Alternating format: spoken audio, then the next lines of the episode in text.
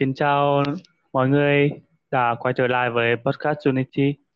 Podcast Unity là sự kết hợp giữa podcast và opportunity. Đây là nơi mà mọi người có thể thoải mái trò chuyện, trải lòng, tỉ tê với những câu chuyện có một cộng hai đến từ các bạn học sinh, sinh viên trong nước và các bạn du học sinh về các trải nghiệm du học, cơ hội đi ra nước ngoài và kinh nghiệm áp lý các hoạt động học bổng quốc tế. Mình là Nhật, hôm nay mình sẽ là host của tập podcast này. Mong rằng các bạn dù làm chi, ở đâu, có bận rộn với những nỗi niềm gì đi chăng nữa thì cũng sẽ mang bên mình Podcast Unity như một survey nhỏ xinh vào mỗi thứ bảy của tuần thứ hai, thứ tư hàng tháng. Trước đến giờ, mình thường tự cho rằng các anh chị, các bạn du học sinh là tuyệt người áo trù to gan và liều lĩnh. Liều lĩnh ở ngã ba cuộc đời mà họ đưa ra những lựa chọn vùng vẫy ở một vùng trời mới. Liều lĩnh bỏ lại tất cả những mọi thứ quen thuộc và những phỏng đoán để thực hiện hóa giấc mơ của mình. Và hơn hết, họ liều lĩnh để thoát ra cái kén của bản thân, để tìm câu trả lời mình là ai giữa cuộc đời này. Vậy nên, như tiêu đề của podcast ngày hôm nay đề cập đến, cần nhiều hơn hai chữ đam mê để có một con người dám quăng mình ra đời như thế. Khách mời hôm nay của mình là một người như vậy. Hãy cùng tìm hiểu chị ấy nhé. Em chào chị Diệp ạ. Rất vui lòng vì được đồng hành cùng chị trong số podcast ngày hôm nay. Vậy trước khi đi vào chủ đề cuộc trò chuyện ngày hôm nay, chị có thể giới thiệu một đôi chút về bản thân mình được không ạ? Chào, chào tất cả các bạn độc giả của Podcast Unity. Mình là Diệp, hiện tại đang là du học sinh tại Canada của trường đại học Calgary. Hiện tại mình đang là học sinh năm tư của ngành tâm lý học. Kỳ thực thì giây phút đầu tiên biết đến chị, em có phần tò mò, căn bản bởi vì đặc quyền của một con người được trẻ là thử và sai. Vậy tại sao lại là ngành tâm lý học ạ? Và cớ chuyện hay động lực nào đã khiến chị ưu ái ngành tâm lý học trở thành phép thử đầu tiên trong cuộc đời của mình? Thực ra là um, chị chọn ngành tâm lý học một phần là bởi vì hồi cấp ba, nhất là hồi lớp mười hai, rất nhiều bạn mà chị biết gặp phải những vấn đề về tâm lý như là stress này, hoặc là uh, mông lung giữa việc chọn ngành, chọn trường. Uh, các bạn đã đã có rất nhiều vấn đề nhưng mà các bạn lại không biết phải tìm sự giúp đỡ ở đâu và tìm sự giúp đỡ như thế nào, dù các bạn rất là muốn. Uh, các bạn cũng không thể nói chuyện cùng với bố mẹ vì vẫn còn quá nhiều định kiến về về các vấn đề tâm lý, và bố mẹ cũng không phải là những người uh, có thể hiểu về những cái gì mà các bạn ấy trải qua. Vậy nên là chị cũng muốn tìm hiểu về hành vi, về con người, uh, và cũng như là tìm cách uh, làm giảm đi những định kiến về vấn đề tâm lý để các vấn đề này được thực sự coi trọng và uh, được quan tâm hơn, bởi vì đây là một vấn đề rất là quan trọng và xứng đáng được lưu ý và uh, có một cái nhìn đúng đắn để được can thiệp hợp lý và kịp thời. Dạ, yeah, em thấy thì góc nhìn của chị về ngành tâm lý học là rất đúng đắn. Quả thực thì tâm lý học đến thời điểm hiện tại đã có sự phát triển ở nước ngoài. Tuy nhiên ở Việt Nam thì tâm lý học vẫn còn nhiều những định kiến nhất định. Một người bạn của em cũng đã ấp ủ dự định rất lâu với ngành học này, xong lại bỏ ngỏ vì rẽ lối sang kinh doanh, bởi vì bội buộc những định kiến đó là không ổn định hay là khó phát triển. Vậy có bí quyết nào chị có thể bất mỹ giúp em là khiến chị có thể định nghĩa bản thân và vững tin về lập trường lựa chọn ngành tâm lý học của mình trước các định kiến về nghề nghiệp được không ạ? À? Um, thực ra thì chia sẻ thật thì hồi chị uh, đi du học và quyết định chọn ngành này thì thực ra là có rất nhiều nước mắt đã rơi và một số mối quan hệ uh, của chị cũng không còn không còn quá là tốt đẹp nữa. Tại vì chị cũng đã không làm quá tốt trong việc chuẩn bị cũng như là thuyết phục bố mẹ. À, và thật ra là chị cũng không biết đến bây giờ bố mẹ chị cũng có thích chị học ngành này hay không. Nhưng mà nếu được làm lại thì chắc chắn chị sẽ lưu ý một số điều để làm cho đôi bên đều có sự hài lòng nhất định, cũng như là à, có những sự thấu hiểu à, về nhau hơn. À, chị thấy là thực ra ý kiến của bố mẹ khá là khó để thay đổi. Bố mẹ thì muốn mình làm một cái gì đấy mà bố mẹ biết rồi. Ví dụ như là bố mẹ chị thì bố mẹ chị làm bác sĩ. Thế nên là bố mẹ chị rất là muốn con để làm bác sĩ, để bố mẹ có thể giúp đỡ dìu dắt trong um, trong sự nghiệp của mình. Uh, mà ngành tâm lý học lại là ngành quá mới, nên là bố mẹ chị cũng không biết là chị sẽ làm gì, hoặc là chị sẽ học hành như thế nào, mai sau uh, mai sau đi làm ra sao. Thế nên là uh, chị nghĩ là việc đầu tiên mà mình phải nhận ra đấy là chấp nhận là khi mà mình nói uh, với bố mẹ là mình muốn học một ngành mới như thế này, thì uh, việc bố mẹ, đầu tiên là bố mẹ sẽ không đồng ý thì rất là dễ hiểu. Uh, chị nghĩ là mình nên nói cho bố mẹ hiểu vì sao mình muốn học ngành này, ví dụ như là uh, muốn giúp đỡ những người có vấn đề về tâm lý chẳng hạn, và muốn hiểu về con người, và nói với một giọng rất là bình tĩnh, không nên to tiếng hay là uh, thái độ với bố mẹ. Và mình cũng nên hỏi bố mẹ là vì sao bố mẹ lại muốn con làm cái ngành mà bố mẹ muốn con làm. Uh, sau đấy thì mình có thể uh, cố gắng tìm ra một cái uh, uh, một cái cái nhìn chung giữa mình và bố mẹ. Ví dụ như là bố mẹ chị muốn chị làm bác sĩ chẳng hạn, còn chị thì lại muốn làm uh, muốn học ngành tâm lý học để giúp đỡ những người có vấn đề về tâm lý, thì uh, nếu mà mình mình có thể bảo bố mẹ là bây giờ uh, con cũng vẫn có thể làm bác sĩ, nhưng mà là bác sĩ tâm thần, để con vẫn có thể uh, muốn vẫn làm vẫn làm được những gì mà bố mẹ muốn, và vẫn làm những gì con muốn. Hoặc mình có thể thương lượng với bố mẹ là à, bây giờ nguyện vọng một của con sẽ là à, nguyện vọng của con, còn nguyện vọng hai sẽ là nguyện vọng của bố mẹ. À, chị nghĩ là nếu mà mình cố giữ bình tĩnh và cố gắng nói chuyện với bố mẹ thì à, biết đâu đấy mình sẽ tìm được một cái điểm chung nào đó giữa mình và bố mẹ, để cả hai bên đều có một sự uh, hài lòng và không ai phải to tiếng hay hay là um, có những có những chuyện hiểu lầm không đáng có. Uh, và chị thấy là thực ra bố mẹ luôn luôn nghĩ mình là còn bé, nên là bố mẹ cũng không muốn không muốn để cho con đi du học. Vậy nên là uh, chị nghĩ là các bạn học sinh nếu muốn đi du học thì nên chuẩn bị những kỹ năng mềm, ví dụ như là làm việc nhà này, hoặc là biết nấu cơm này, để ít nhất bố mẹ cũng có thể nhìn thấy là à, con mình cũng lớn rồi, nếu mà bây giờ mình cho nó đi ra ngoài và không ở cùng mình nữa, nó vẫn có thể sống được rất là tốt. Thế thì à, chị nghĩ là bố mẹ sẽ sẽ thấy yên tâm hơn. Và quan trọng nhất là hãy hứa với bố mẹ là các em hãy giữ liên lạc với bố mẹ, tại vì bố mẹ nào cũng muốn con, ý là như kiểu là nó vẫn nói chuyện như là nó cần mình ấy. Thế nên là chị nghĩ là việc um, trò chuyện với bố mẹ và chia sẻ cuộc sống của em nếu các em quyết định sang nước ngoài là một điều rất là cần thiết. Dạ, yeah, uh, em thực sự cảm ơn rất nhiều những chia sẻ của chị. Những chia sẻ của chị uh, khiến cho em có một góc nhìn mới về việc uh, uh, giao tiếp và trò chuyện với bố mẹ. Um, có một điều rất hay và trước đây em đã từng đọc về ngành của chị. À, đó là khác với phần đông suy nghĩ của mọi người thì tâm lý học thực chất lại là vô cùng rộng mở và có khả năng tiếp cận được với những mặt của cuộc sống, chẳng hạn như không chỉ là điều trị tâm lý chuyên sâu, nghiên cứu hành vi mua hàng, vân vân. Vậy thì điều này cũng đòi hỏi việc chủ động tìm kiếm sự đa dạng của giáo dục, có đúng không ạ? À? Ừ, chị nghĩ là uh, khi chị học ở đây thì có những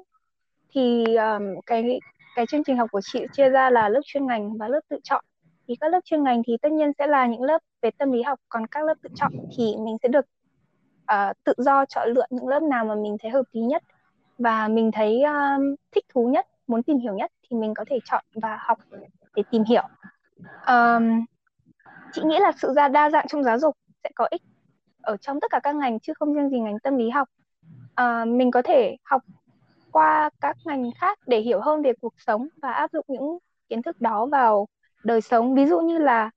uh, nếu mà biết, mình biết một ít pháp luật thì cũng rất là tốt, tại vì mình biết để tránh được những gì mình nên làm và không nên làm. Nếu mà vướng này,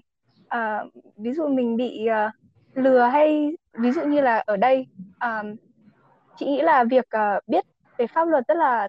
rất là tốt, vì nếu mà không cẩn thận thì các bạn sẽ bị lừa đảo chẳng hạn. Và khi mình lừa mà khi mình bị lừa thì mình biết được pháp luật sẽ có những biện pháp gì để giúp đỡ mình, thì điều đấy rất là tốt. Hoặc là có thể biết hơn về kinh tế, về um, marketing hoặc là những thứ xung, xung quanh mình, thì để mình hiểu hơn là à, người ta tiếp cận khách hàng như thế này. Thì nếu có gì thì, thì mình không bị rơi vào những cái bẫy uh, mà, mà uh, những người làm kinh tế muốn mình rơi vào. Uh,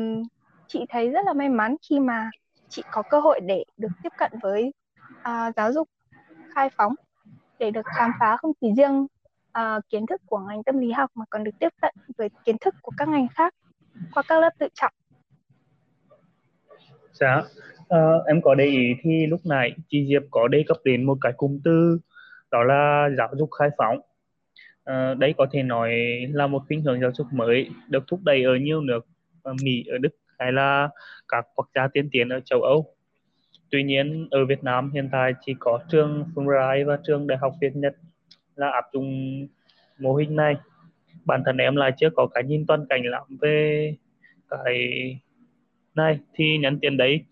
em có muốn hỏi chị, một người đã trực tiếp được dấn thân vào con đường này, thì không biết là đã bao giờ chị thử cố gắng cắt nghĩa cho cái cụm từ giáo dục khai phóng là gì hay chưa? Và liệu nguồn cơn nào đã thúc đẩy cho sự thái nghén của khuynh hướng giáo dục này ạ? À? Um, chị thì nghĩ là uh, giáo dục khai phóng nghĩa là khác với việc chỉ giới hạn cho học sinh khám phá một bộ môn nhất định, thì um, thì sẽ cho học sinh um, cơ hội để khám phá những bộ môn khác nữa, thì đấy chính là giáo dục, thì đấy chính là khai phóng. Chị nghĩ một trong những lý do để um, phát triển khuynh hướng, khuynh hướng giáo dục này, đấy chính là uh, theo như chị thấy thì uh, vào lớp vào cuối năm cấp ba thì uh, cái việc chọn ngành và chọn nghề rất là rất là căng thẳng, kiểu là các bạn nghĩ là mình sẽ phải chọn một thứ gì đó mà mình sẽ phải gắn bó với suốt cuộc đời còn lại chẳng hạn. Nhưng mà chị thấy đấy là một uh, một trong những cái một trong những cái trọng trách quá là lớn để mang lên, để một đứa bé mười tám tuổi có thể làm được. Và chắc chắc gì mình đã chọn đúng không? À, tại vì mình cũng không hiểu. Bởi vì trong mười hai năm học mình học những cái môn như là toán, lý, hóa. Nhưng mà khi chọn thì mình sẽ phải chọn những cái những cái ngành như là kiểu kinh tế, uh, marketing hoặc là như kiểu tâm lý học. Thì khi mình nhìn vào cái ngành học đấy, mình cũng chả biết là nó sẽ như thế nào. Thực ra chia sẻ thật thì lúc đầu tiên chị chọn ngành, chị cũng không thể tưởng tượng ra là những cái chị học trong ngành sẽ như thế nào. Và khi chị học thì nó sẽ nó rất là khác so với các môn mà chị học ở uh, mười năm, mười hai, mười hai năm um, học của chị. Um, chị nghĩ là cái giáo dục khai phóng này giúp cho các bạn học sinh có cơ hội để khám phá những cái um, những những cái ngành khác mà các bạn ấy có thể là các bạn ấy thấy mình phù hợp, để để có thể tìm ra được ngành nào thực sự phù hợp với mình. Bởi vì chị nghĩ là việc mà mình đang học đến giữa chừng rồi mình nhận ra là à, ngành này cũng không phù hợp với mình lắm, thì đấy cũng là một điều rất là bình thường. Chị nghĩ là giáo dục khai phóng cho các bạn ấy cái sự cái sự cho các bạn nhiều không gian để mà à, khám phá hơn, để mà nếu các bạn ý muốn đổi đổi sang ngành khác thì cũng sẽ dễ dàng hơn. Yeah. uhm, Vậy thì từ góc độ đánh giá cá nhân, chị có nghĩ khả năng đấy là một sự thay đổi dễ dàng không ạ? Tại vì mặc dù em biết là bất kỳ sự thay đổi nào cũng cần có thời gian tiếp nhận và chứng minh nó có thể phù hợp với xu thế phát triển của nhân loại. Nhưng mà hiện tại liệu có những bất đồng quan điểm nào giáo dục hiện tại, đặc biệt là khi mà việc giáo dục khai phóng vừa được ươm thử lên nền giáo dục của Việt Nam mà chị đã trải qua từ nhỏ đến giờ không ạ? Um, chị cũng đã, thực ra chị cũng đã từng suy nghĩ về vấn đề này, và chị nghĩ là um, sự thay đổi này nó sẽ khá là khó, vì là nó khiêu khác so với um, nền giáo dục hiện tại ở Việt Nam. Uh, Một phần là tại vì một trường ở đây sẽ có rất là nhiều khoa và nhiều ngành khác nhau nằm trong cùng một trường. Ví dụ như là à, trong một trường thì sẽ có các khoa như là khoa, khoa xã hội nhân văn này, khoa kinh doanh, khoa khoa học. Và trong cái khoa đấy thì nó sẽ có các ngành khác nhau, ví dụ như là trong uh, khoa xã hội nhân văn thì có tâm lý học và lịch sử này, hoặc là trong khoa khoa học thì lại sẽ có uh, uh, lý hoặc là uh, hóa sinh. Um, còn ở Việt Nam thì nó sẽ rất là khác, tại vì một trường thì sẽ thường chỉ um, tập trung vào một khoa nhất định, ví dụ như là trường kinh tế quốc dân thì sẽ hầu hết là các khoa liên quan đến kinh, kinh doanh và kinh tế, hoặc là khoa học tự nhiên thì sẽ là các khoa về tự nhiên và các ngành về tự nhiên. Thì uh, và còn nữa là các ngành chia ra rất là cụ thể và nhỏ, ví dụ như là uh, trong trường kinh tế quốc dân có ngành như là kiểu tài chính công, hoặc là uh, kinh doanh quốc tế. Thì chị nghĩ để mà một trường ở Việt Nam đổi lại là có nhiều khoa và nhiều ngành cái rộng rãi như thế kia thì thực sự là không dễ, và chị cũng không biết là uh, uh, cái sự thay đổi nó sẽ diễn ra như thế nào. Yeah. À, dù là những bước đầu tiên tiếp nhận khuynh hướng giáo dục này thì còn nhiều khó khăn,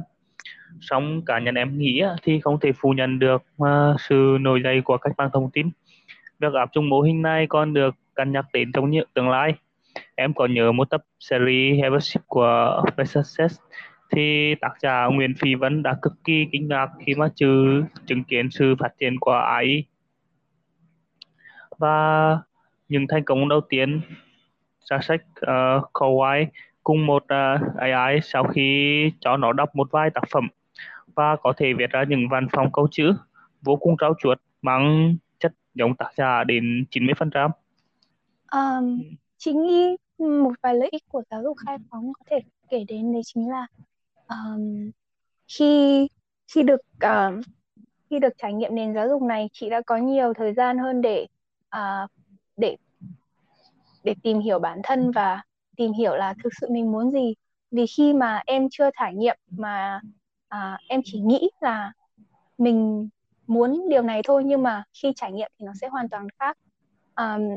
Ví dụ như là trước trước đây khi mà chị um, học lớp mười hai, chị luôn nghĩ là chị sẽ học ngành tâm lý học và theo hướng là làm tham vấn hoặc là um, hoặc là làm tại các trường học để uh, làm cùng với các bạn học sinh. Nhưng mà khi mà chị đã được trải nghiệm qua uh, nhiều môn học khác nhau và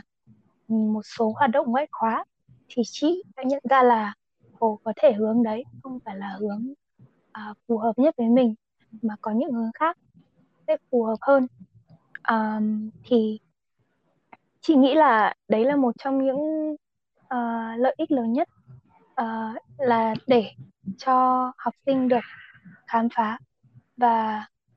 trải nghiệm xem khi mà mình à, chọn ngành đấy để mà À, để mà đi cùng nó một một cách lâu dài thì mình có thì mình có thể nào mà uh, mình có thấy vui không, mình có thấy uh, mình có làm được không.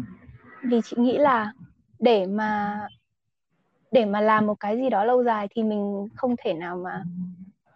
mình nên thích nó thì mình mới uh, mình mới làm được nó một cách lâu dài, và mình mới À, chị nghĩ là khi mà mình chị không muốn nghề nghiệp của chị mỗi khi chị thức dậy chị phải hỏi là không biết hôm nay mình nên ngủ tiếp hay mình đi làm nhỉ. Chị nghĩ là khi mà mình tìm được cái gì đó mà mình thực sự thích thì thì nó sẽ tốt hơn với mình trong khoảng thời gian lâu dài. Dạ vâng. À, tuy nhiên thì khi nghe những chia sẻ của chị á thì trong đầu em nó nảy lên một băn khoăn là như thế này này. Trong một thế giới mà ai cũng hoàn hảo thì liệu đâu sẽ là cảnh giới cho việc đánh giá năng lực, và liệu khai phá khuynh hướng giáo dục mới này có vô tình chèn ép hay là thúc đẩy chúng của nhân loại lên thế hệ trẻ hay không, hay sẽ là đòn bẩy cho một thế hệ trẻ toàn diện hơn?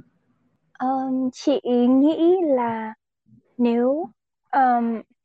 chị nghĩ là việc khai phá khuynh hướng giáo dục này uh, sẽ là đòn bẩy cho một thế hệ trẻ toàn diện hơn, bởi vì khi mà mình uh, khi mà mình biết khi mà kiến thức của mình uh, không chỉ là vỏn vẹn trong một ngành mà nó trải ra nhiều ngành, thì mình cũng sẽ hiểu hơn về uh, các vấn đề xã hội, về các vấn đề um, khoa học, và điều đấy sẽ giúp mình có nhiều các nhiều kỹ năng hơn. Ví dụ như là khoa học giúp mình có um, có các kỹ năng như là um, phân tích, đánh giá, hoặc là những um, những ngành xã hội thì sẽ giúp mình uh, cải thiện kỹ năng viết lách của mình hơn. Uh, và chị nghĩ là một trong những điều mà chị rất thích ở ở um, ở đây là chị có những người bạn ở trong cùng một lớp học, nhưng mà những người bạn của chị lại không học cùng một ngành học. Ví dụ như các bạn ấy có thể học các ngành khác nhau như là à, kinh doanh hoặc là à, toán, nhưng mà lại gặp nhau ở trong một lớp, ví dụ như là lớp à, lớp Đông Nam Á học chẳng hạn. Thì khi mà nghe các bạn nói về nói về chủ đề như thế thì mình có thể nhìn thấy rất là nhiều góc nhìn từ rất là từ các con người khác nhau với